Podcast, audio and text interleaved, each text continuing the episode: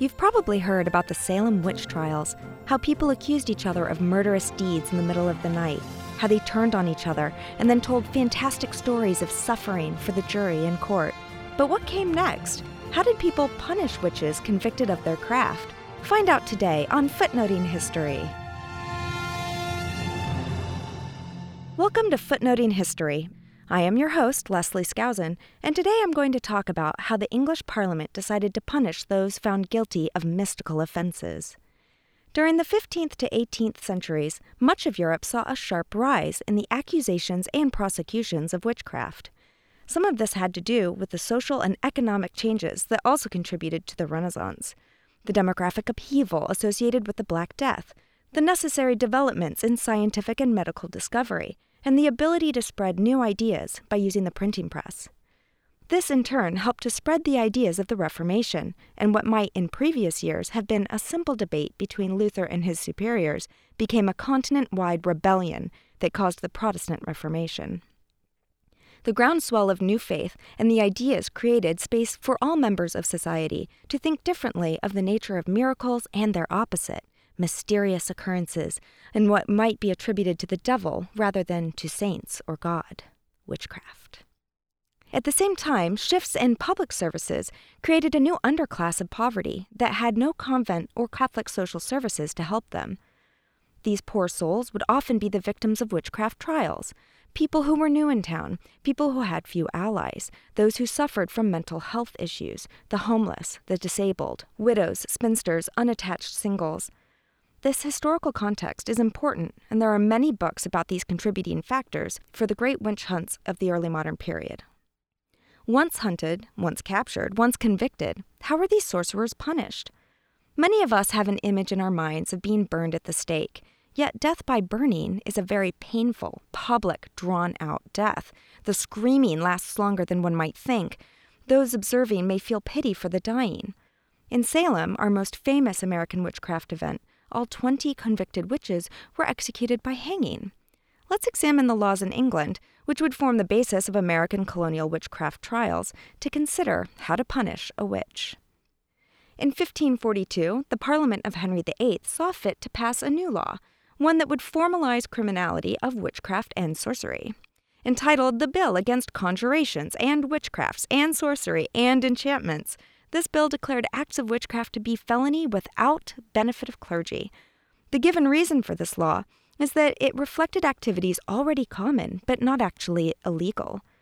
Where diverse and sundry persons unlawfully have devised invocations and conjurations of spirits, in order to ensnare the spirits of their neighbors, to find money or treasure, to attack or destroy any person's body, goods, passions, or even to incite love for unlawful purpose.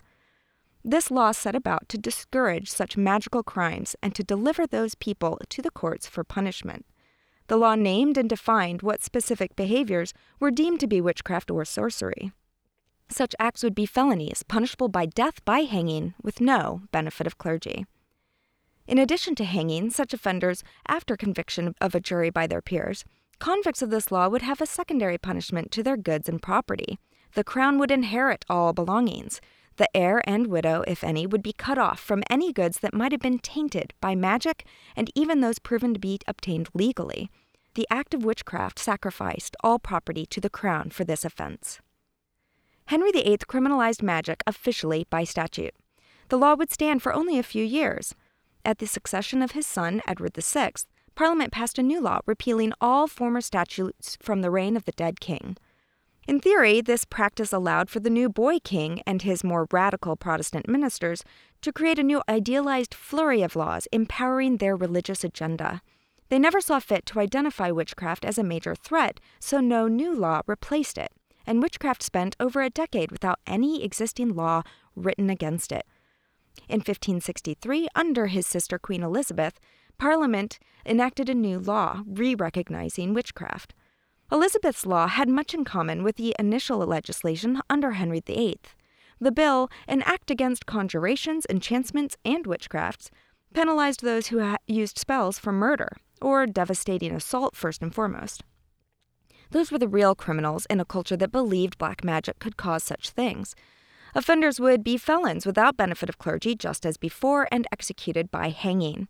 However, lesser offenses were provided with a multi tier system. This is where punishing witches gets really interesting. So, for instance, if someone used a spell in order to make someone lame, or damage without destroying a building, to injure a piece of land by making it incapable of growing any farming, or harm but not kill a domesticated animal. All of these kinds of lesser offenses were tied to a lesser punishment. For the first offense, the convict would spend a year in prison, during which every three months he or she would be required to attend a local market day or festival and publicly confess their crimes and lament over their actions over a period of six hours. Imagine standing in front of a crowd of people at a festival and confessing your sins for six hours straight. And that's not all. A second offense would mean execution by hanging. One more level of punishment existed. The third tier of offenders were those who read palms, sold fortune seeking advice, or engaged in making love potions. These sorcerers would be given the year long treatment in jail with the market day confessions, and only after multiple offenses, repeated imprisonments, would they finally be declared felons and executed by hanging. In an interesting twist, Elizabeth's law would actually be kinder to the next of kin in criminals convicted of magic. They would still be felons and they would still lose their lives, but their property had a different destiny saving to the wife the, or the person her title of dower, and also to the heir and successor, such person his or their titles, inheritance, succession, and all rights, as though no such attainder of the ancestor or predecessor had been made, it says very officially. In other words, while Henry VIII ensured that the crown took possessions of the property and goods of a magician after execution, Elizabeth's parliament felt the next of kin should go ahead and inherit those goods and not be punished for the sins of the relative. The only condition under which the Crown would still take goods and property of an offender of witchcraft was after the multiple convictions in that third tier category, someone who had been convicted repeatedly of defrauding the public with fortune telling, palm reading, selling maps to fortune hunters, or selling love potions. In an age where trust and honesty were critical to social interaction, allowing this pretense threatened the idea of a person's honor as paramount in mercantile or legal dealings even in unions of marriage. Combating repeated fraud required the threat of a firm punishment. Execution and the forfeit of all goods might provide that threat without executing a fortune hunter or a palm reader on their first offense. England was not the only kingdom worried about the use of magic by criminal minds. Scotland also enacted new penalties for acts perceived as harmful magic. The timing reflected a key discussion of faith, God, and the Catholic ideal of miracles, after all, if saints could master the white magic of curing illnesses and misfortune by appealing to God's ever loving forgiveness, if angels or Mary could cure the sick and wounded, surely a devilish power could do the opposite.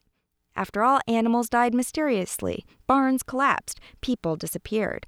What could not be explained may be the result of a secret threat. And so, in 1563, the same year as Elizabeth's witchcraft law, Scotland passed its own bill to criminalize witchcraft and sorcery. In this law, the act of witchcraft plus the consultation of a witch were criminalized. The idea of seeking unearned fortunes, unrequited love, or secrets to success were lesser offenses but nevertheless criminalized. As in Elizabeth's bill, the most important offense was the murder or assault on a human body. The law itself was somewhat vague, however, failing to address the issues of trial, definition, evidence, and the actions that would lead to death. As a result, this law left a lot to the judgment of local people overseeing trials. Some estimates suggest that as many as 2,000 people were convicted and executed under this Scottish law as it was written, many of them experiencing drastically different punishments depending on their location and communities. This Scottish aspect would be important since James VI of Scotland became James I of England. Witchcraft numbered among his priorities as he stepped into the English monarchy. One of his first acts in England was to recriminalize witchcraft and sorcery. In 1604, his law repealed and replaced the anti magic law from Elizabeth. Her punishments and the multi tiered program of penalties suggests that James, his ministers, or his parliament in general believed her law from 50 years earlier to be too kind and too lenient. This new law had a new magical crime to add to the others. It found the use of dead body parts for the purpose of witchcraft to be a felonious offense, regardless of the spell or intent used. Love potion, sick animal, bush go up in flames, stop a beating heart, so long as the spell required the part of a corpse. The consequence was felony hanging with no opportunity to plead benefit of clergy and seek sanctuary or asylum. Collaborators would also suffer death as punishment, no exceptions.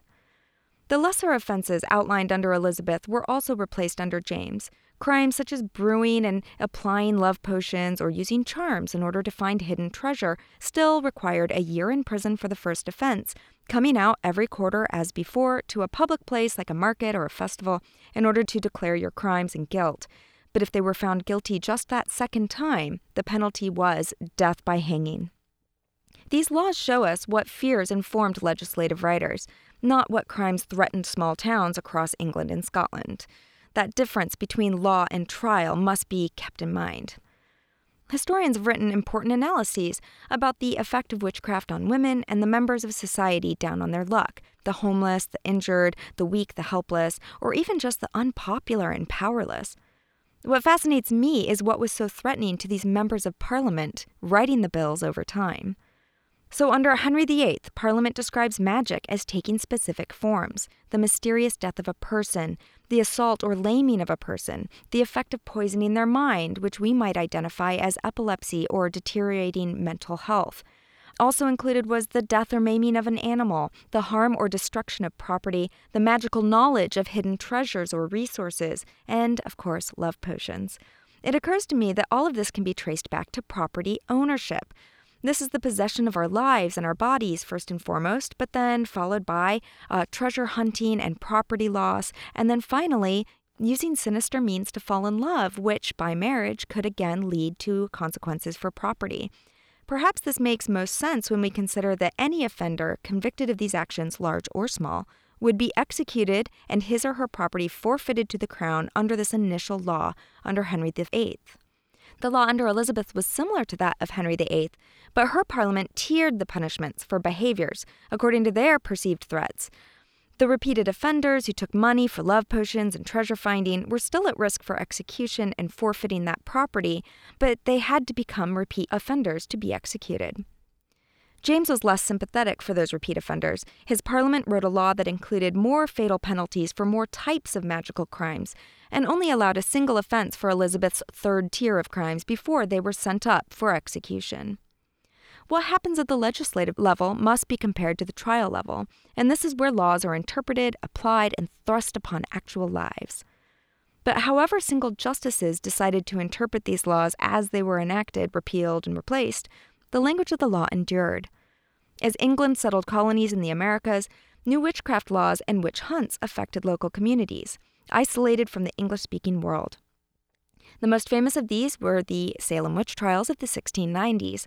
Following this historically significant event, the British Parliament produced a new sweeping revision in a landmark law in 1735.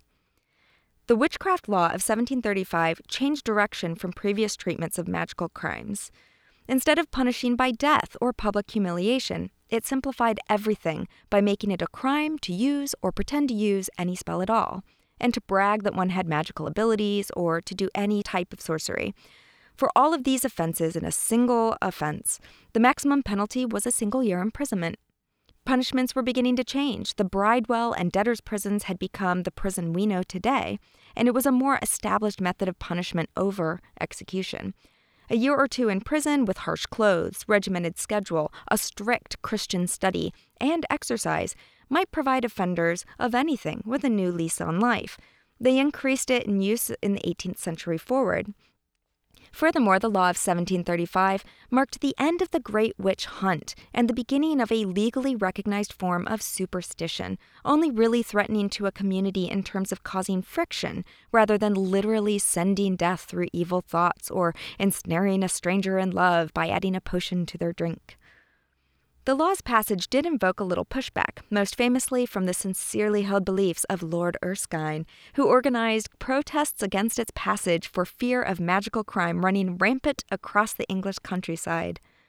Aside from him and his followers, however, most members of Parliament saw witchcraft laws as an outdated fear from the Reformation. And not much changed after the penalties were greatly reduced. Women continued to be suspected of witchcraft, but it was due to interpreting superstitions, and that varied across different counties. The reasons for jailing were, were less about fear of the devil's magic and more about catching frauds and punishing them accordingly. So, how does one punish a witch? To start, you put her through hell. You accuse her of witchcraft, you isolate her from any friends or family, you make her sit through trial. That trial might force her to disrobe in public to examine any possible devil's mark. A, a birthmark, a scar, a superfluous third nipple could be the secret sign of where the devil touched her and gave her the power of magic. Then, if convicted, a witch may be hanged. If convicted of a lesser version of witchcraft, she may be imprisoned for a year, dragged out every so often, and forced to stand with a paper on her head shouting about her crimes for all to hear for six hours. She may be released, a shell of her former self, embarrassed and lonely. But she wouldn't be burned, not in England, at least, nor Scotland, nor Salem. This has been Footnoting History. If you like the podcast, be sure to visit our website, footnotinghistory.com, where you can find links to further reading suggestions related to this week's episode, as well as a calendar of upcoming podcasts. You can also like us on Facebook and follow us on Twitter at History Footnote. Until next time, remember the best stories are always in the footnotes.